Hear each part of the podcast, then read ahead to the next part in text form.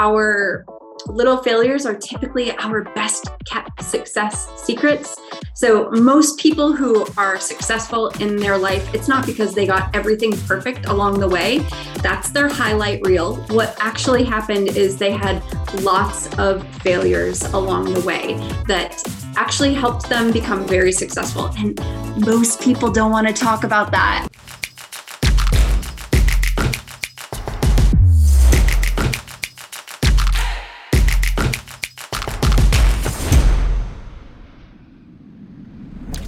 On this episode of the Creator Community, we'll meet Alisha Wielfaert, an energetic coach with a passion for creativity and now author.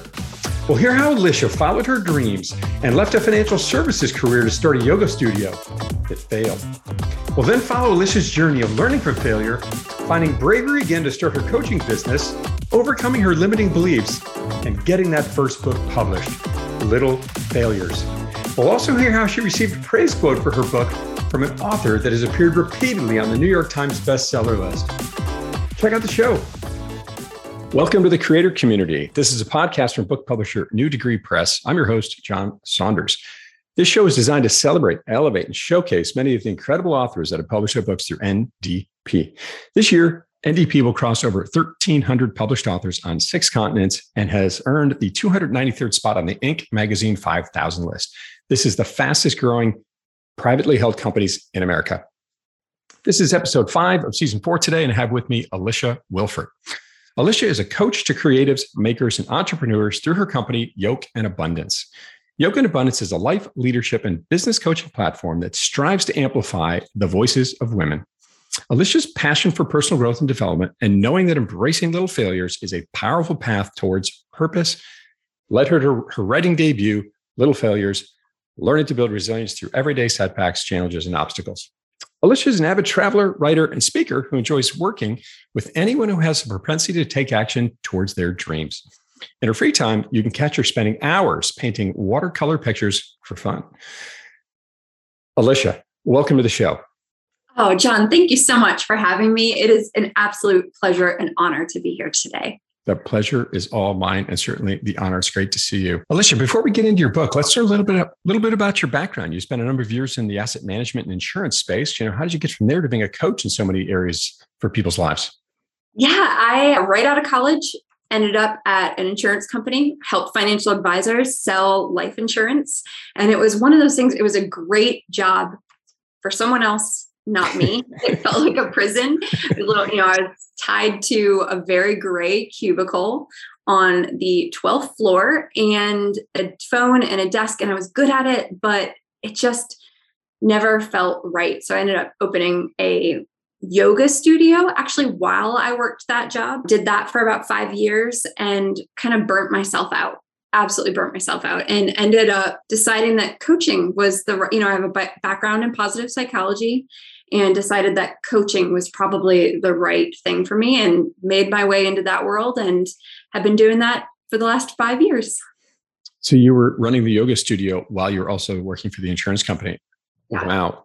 What was it about yoga and teaching that really drew you in, you think? I have a minor in dance. I've always loved dance and yoga out of college there was a studio right near where I was working.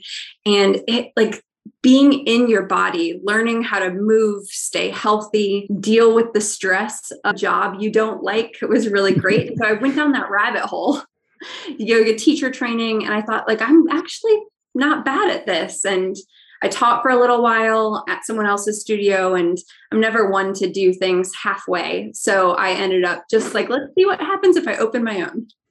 Wow. That is so interesting. But I love this idea of sort of body and movement and connecting with your breathing and this kind of thing. Uh, I've done a little little yoga in my life.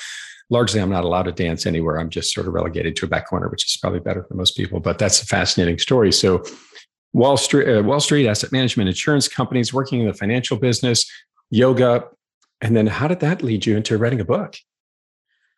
Well, I always knew in the coaching world that one of the best things I could do for my business was write a book. And John, I have been pleasantly surprised to find out that I was right. which uh, you probably know all about this already. And it's one of the things that I'm so grateful to the Creator Institute and New Degree Press for is that, you know, my book comes out in end of May. And I've already been able to land speaking engagements and articles and connect with a wider audience. And the book's not even out yet you know and i'm i'm able to really go deeper with my clients through my own exploration into writing a book and gosh it's one of the best things i've ever done and i'm so grateful for new degree press and the creator institute you know many people think about a book launch being the first day anybody hears about it but that's not the case here at all here you are months ahead working on it lining things up and if you think about any super high profile person that goes on the late night talk show circuit good morning america right? They're out there the week the book comes out, which means it was planned weeks before. And certainly the, the coaching you've been through. Part of that coaching is also a pre sale campaign to help fund the publishing costs as one of the ways to get that done. How did that go for you? It was so much fun, at least for me. Um, I had a blast because the majority of my work is internet marketing, right? I see clients online. I do my coaching online. I've been building an audience for a really long time. And so I've been working and learning about everything that that entails for years now. And so I was able to bring all of that knowledge into my campaign.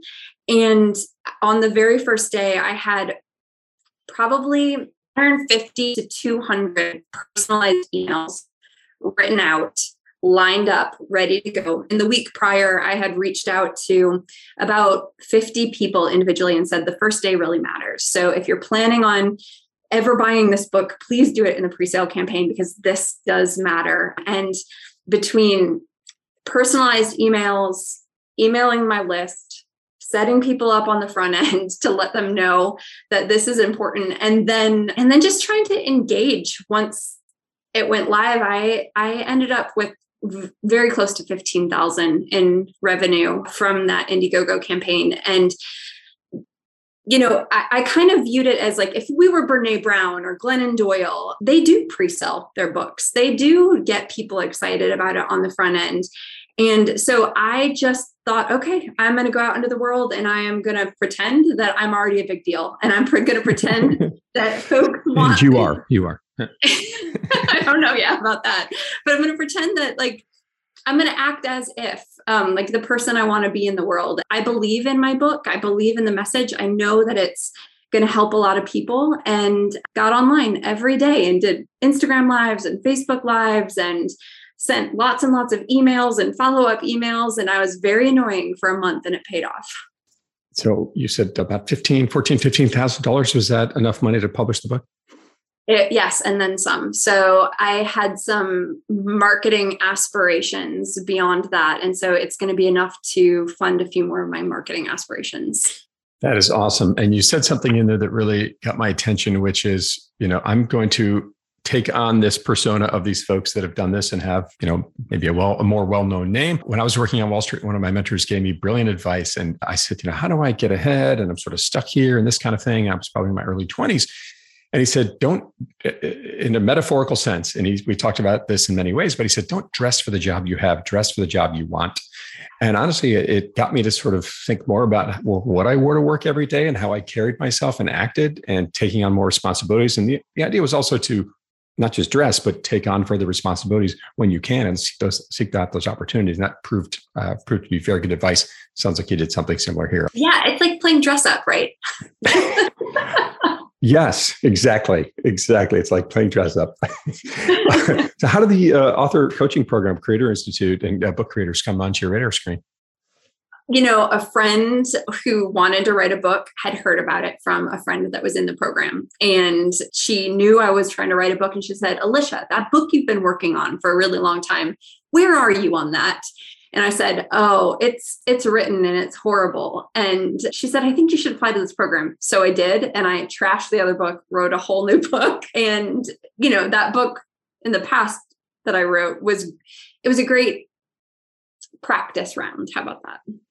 I bet you got your name right on the first edition, if I had to guess. Probably got that yeah. right. Yeah. How how did it feel now thinking about did it feel like a failure to take that first book and throw it away? You know, it's still in my Google Drive somewhere. No, I knew it, it. I knew like, it. It felt like foundational to get all of that writing out. And also, what I learned is a lot of that is probably actually salvageable, but it wasn't the right book for right now. But it might be the shitty first draft for another book. Maybe a blog series. I bet there's all sorts of gems in there. And it's so 100%. interesting. When I went through my book journey, so many people reached out to me and had a similar story. John, I've been writing a book for five years and I've never gotten it off the ground. I'm stuck on chapter six or something, or I can't even get past chapter three. I got so many of those notes, and those people ended up being great supporters to the, the pre-sale campaign for me as well. It was really cool. But you were one of those people yourself and found your way into the journey to write Little Failures. So, Alisha, Little Failures, what, what's the book about? Little failures is the idea that our little failures are typically our best kept success secrets. So, most people who are successful in their life, it's not because they got everything perfect along the way. That's their highlight reel. What actually happened is they had lots of failures along the way that actually helped them become very successful. And most people don't want to talk about that. Um, but that's typically the case. And so um, this book is all about helping people overcome fear of failure. And then when once you have had those 10 seconds of bravery and done the thing that you're terrified of doing, and let's say it doesn't go well, okay, now what? It's the process that successful people take to overcome failure once it happens, learn from it, and then most importantly, take successful recovering actions after failure happens so that something good will come out of it. Such a powerful lesson. And there are, we always hide these things, right? I remember in my 23 plus years on Wall Street, I got calls so many times over the years from people saying, John, how did you move through your career so quickly? It looked like you did it with such ease. And I'm thinking, what are you talking about? all the late nights and like all these mistakes I made along the way. And for some reason, I kept people in the dark about all the hiccups I had along the way. And as I started to share these with people, it really became impactful. I think that might be my inspiration story for if I was going to write a book called Little Failures. Alisha, what was yours? What was your why behind this book? Oh, that yoga studio I talked about, that was kind of the first like big failure that I had. I poured myself into it for five years. And you know, my goal was to make money off of that. And I never made any money off that. It, I poured a lot of heart, soul, time, energy into it. Now, I learned so much about running a business, developing a business along the way, but it felt like a failure because I didn't hit my own goal on that. And after that happened, so many people, when I sold the studio, said, Alisha, you didn't fail. And John, that bothered me so much because someone telling me I couldn't fail made it very difficult for me to grieve the experience. And when we don't grieve our failures, when we don't allow ourselves to feel and express what happened, it's difficult to distill the lesson that's hidden in there because we don't we don't frame it in a way pain actually helps us learn. And we don't like to think of that, but it is oftentimes the pain of something that helps us remember the lesson of it and so many people t- tried to tell me it wasn't a failure. And so it got me really curious about what our relationship to failure actually is. So that's that's where the seed of this idea was born. Relationship to failure and grieving is a source of power and learning. I really appreciate that thought. What has been your favorite lesson you learned along the way in, in your life with what's your favorite little failure, Alisha? Oh golly. Well, the, the yoga studio sunk cost fallacy. I don't know what you know about that. Can you explain for our listeners what sunk cost? Yeah. It's it's the the wanting to put good after bad. So let's say you have a car and it starts to break down and you get it fixed. And next thing you know, it breaks down next month and you get it fixed again. When really you might need a new car because you're going to keep pouring money into this machine. And I did that with the yoga studio. I thought, oh, I've got so much time invested in this. I have so much money invested in this. Instead of cutting my loss and bouncing two and a half years in, I had to just I, I didn't know sunk cost fallacy at the time, and I wish I would have because I would have cut my losses sooner That is, I appreciate you sharing that story, but charged you to, to move on and start this coaching company and now help so many others. So clearly, uh, no fear of failure. We all have it, but when we do have a, a fear of failure, one I think one of the topics you talk in your book about at length in terms of helping people in a roadmap, you know, we have fear of failure. So what the heck do we do about it? How do we face yeah. that? Well, so I, I want to back up, back that up if that's okay. So there is a word for the chronic and persistent fear of failure.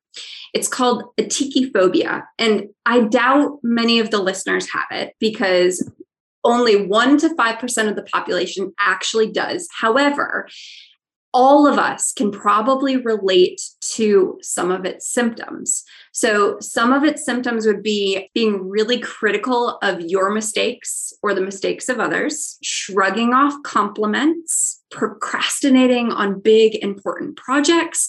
And then the fourth thing is not feeling like what you did is worthwhile unless you get it perfect, right? So, fear of failure leads to perfectionism. So, the way we get over that is we have to muster 10 seconds of bravery. That's all. Just 10. Just 10, just 10 seconds of bravery, right? And so, one of the things I like to encourage people to, to do is to make a list of like three to five things that you've been thinking about doing, but you've been putting off. Like, one thing that I just recently did that, that I take took my own advice. I wanted to get back into ballet. My parents pulled me out when I was little, and I've been ter- terrified because I think I'm going to be horrible at it, and I probably will in the beginning. Or you know, I think I'm too big for a leotard, or you know, whatever, what, what, or too old. All of those thoughts. I'm terrified of basically failing.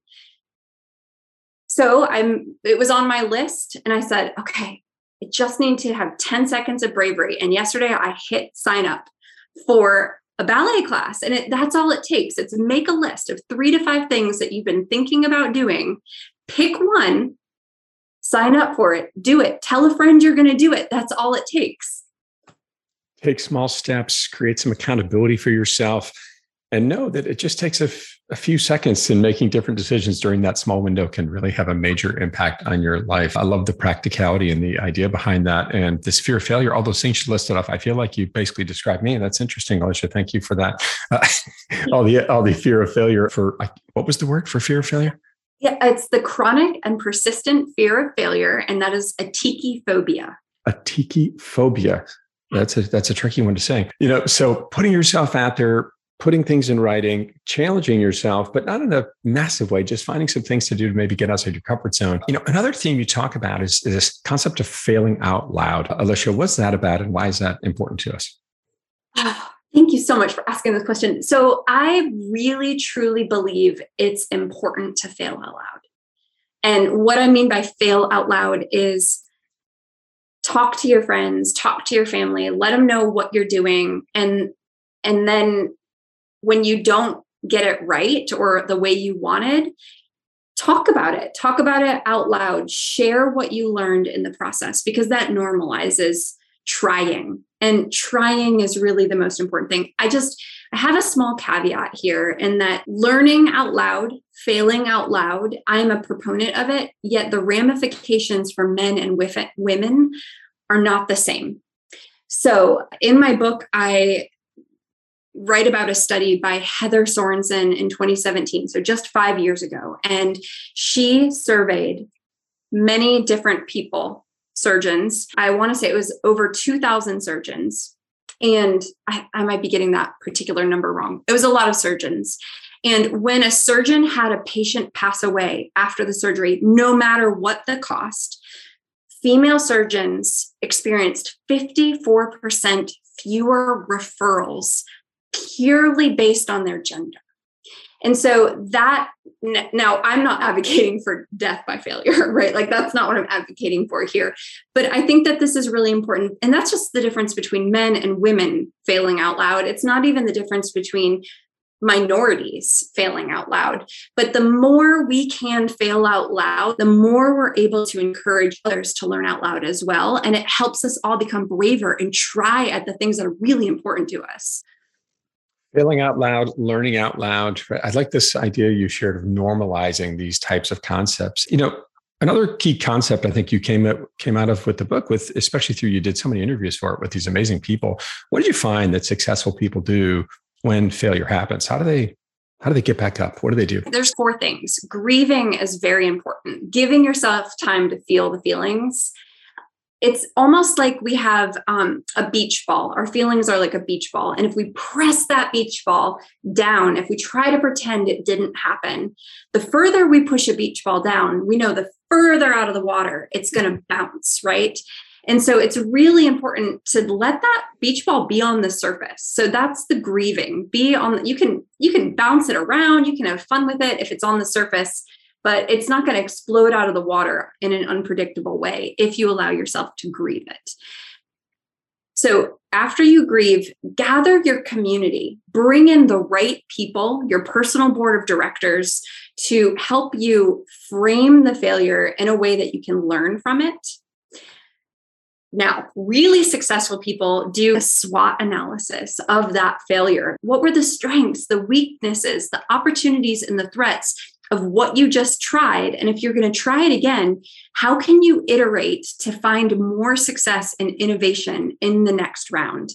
And then the very the fourth thing that they do is they take recovering action. So they do try again, not in the same way, right? Like we're not gonna beat our head over with a stick or whatever, the, the same way. But the recovering actions, being able to get literally get back on the horse if it throws you. This idea of a personal board of advisors, I think, is absolutely extraordinary. And I, I, really appreciate that concept. You know, for folks who've never even considered that, you know, where do you start with that and how do you pick these people? Yeah, you know, it, it can be very, very simple to begin with. And you don't actually even need to know everyone on your personal board of directors. So, a personal board of directors, I like to think who's my mentor? Who's my advocate? Who's my coach? You might need a lawyer. You know there's some practical types of personal a lawyer an accountant things like that. Who's going to be the advocate the person when you're not in the room they're going to bring your name up? Sometimes we need naysayers on our personal board of direction directors the person that is going to like shoot holes in your idea so that when you try it you've already considered that. Sometimes when we have that seedling of an idea, we need to go to our cheerleader first. I've got a download for this for my book. So people can go to my website and they'll be able to download a worksheet to think about who are these people in your life. And then to my point of not needing to know the person, who's the, the leader in your industry that you look up to? And it's like, what would they do? So I think about like what would you know just like how i approached my indiegogo campaign pre-launch sale for my book you know what would a glennon doyle do? What would a marie forleo do? What would brene brown do?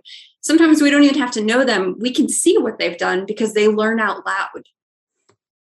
Borrow from their courage take a page out of their playbook. So powerful.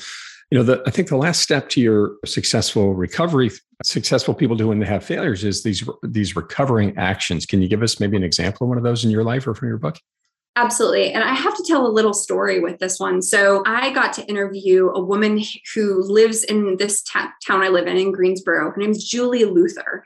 And she is a fitness instructor. She owns um, a fitness studio called Pure Energy in 2019, she got thrown from a horse. She's been riding her whole life. First time she's ever been thrown from a horse.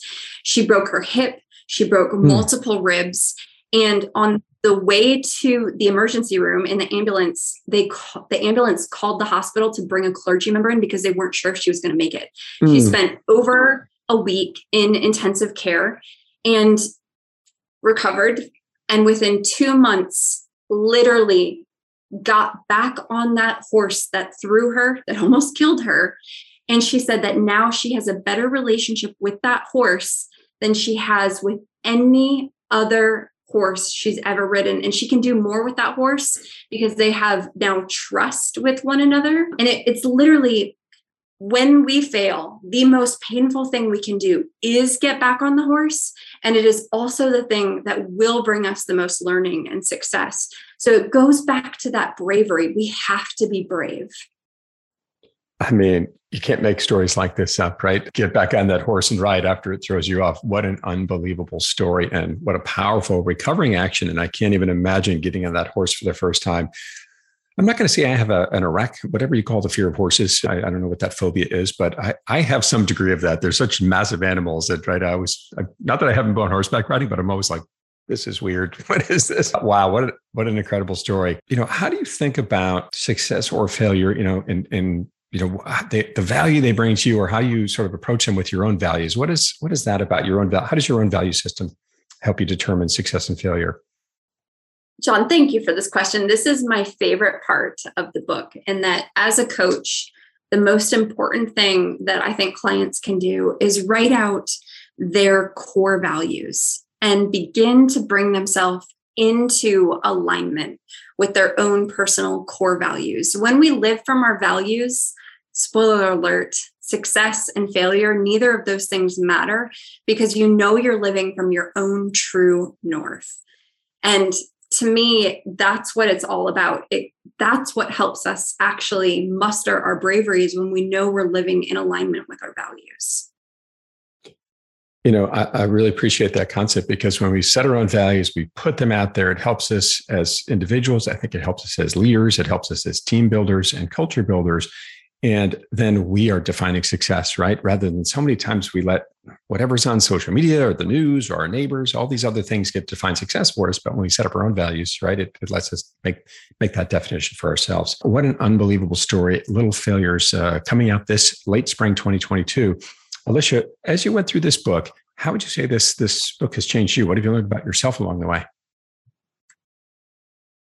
This book, surprisingly for me, helped me heal a lot of things in my life that I didn't know needed to be healed. The process of writing this book, when I got done, I realized that I had had a story in my head.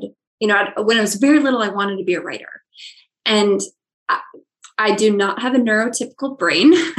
and I thought I was stupid. I internalized a belief that I was not smart enough, that I wasn't good enough to write a book. And I set my sights on doing other things. And I pushed out the idea of wanting to be a writer. And so, towards the end of finishing the final draft of my book, I realized that I wasn't stupid and I was smart enough to write a book and I had something to say that was important in the world. And it gave me the opportunity to comfort and heal that inner child that I didn't even know was wounded. Writing, researching, feeling you could do this, take on this big project and get it done.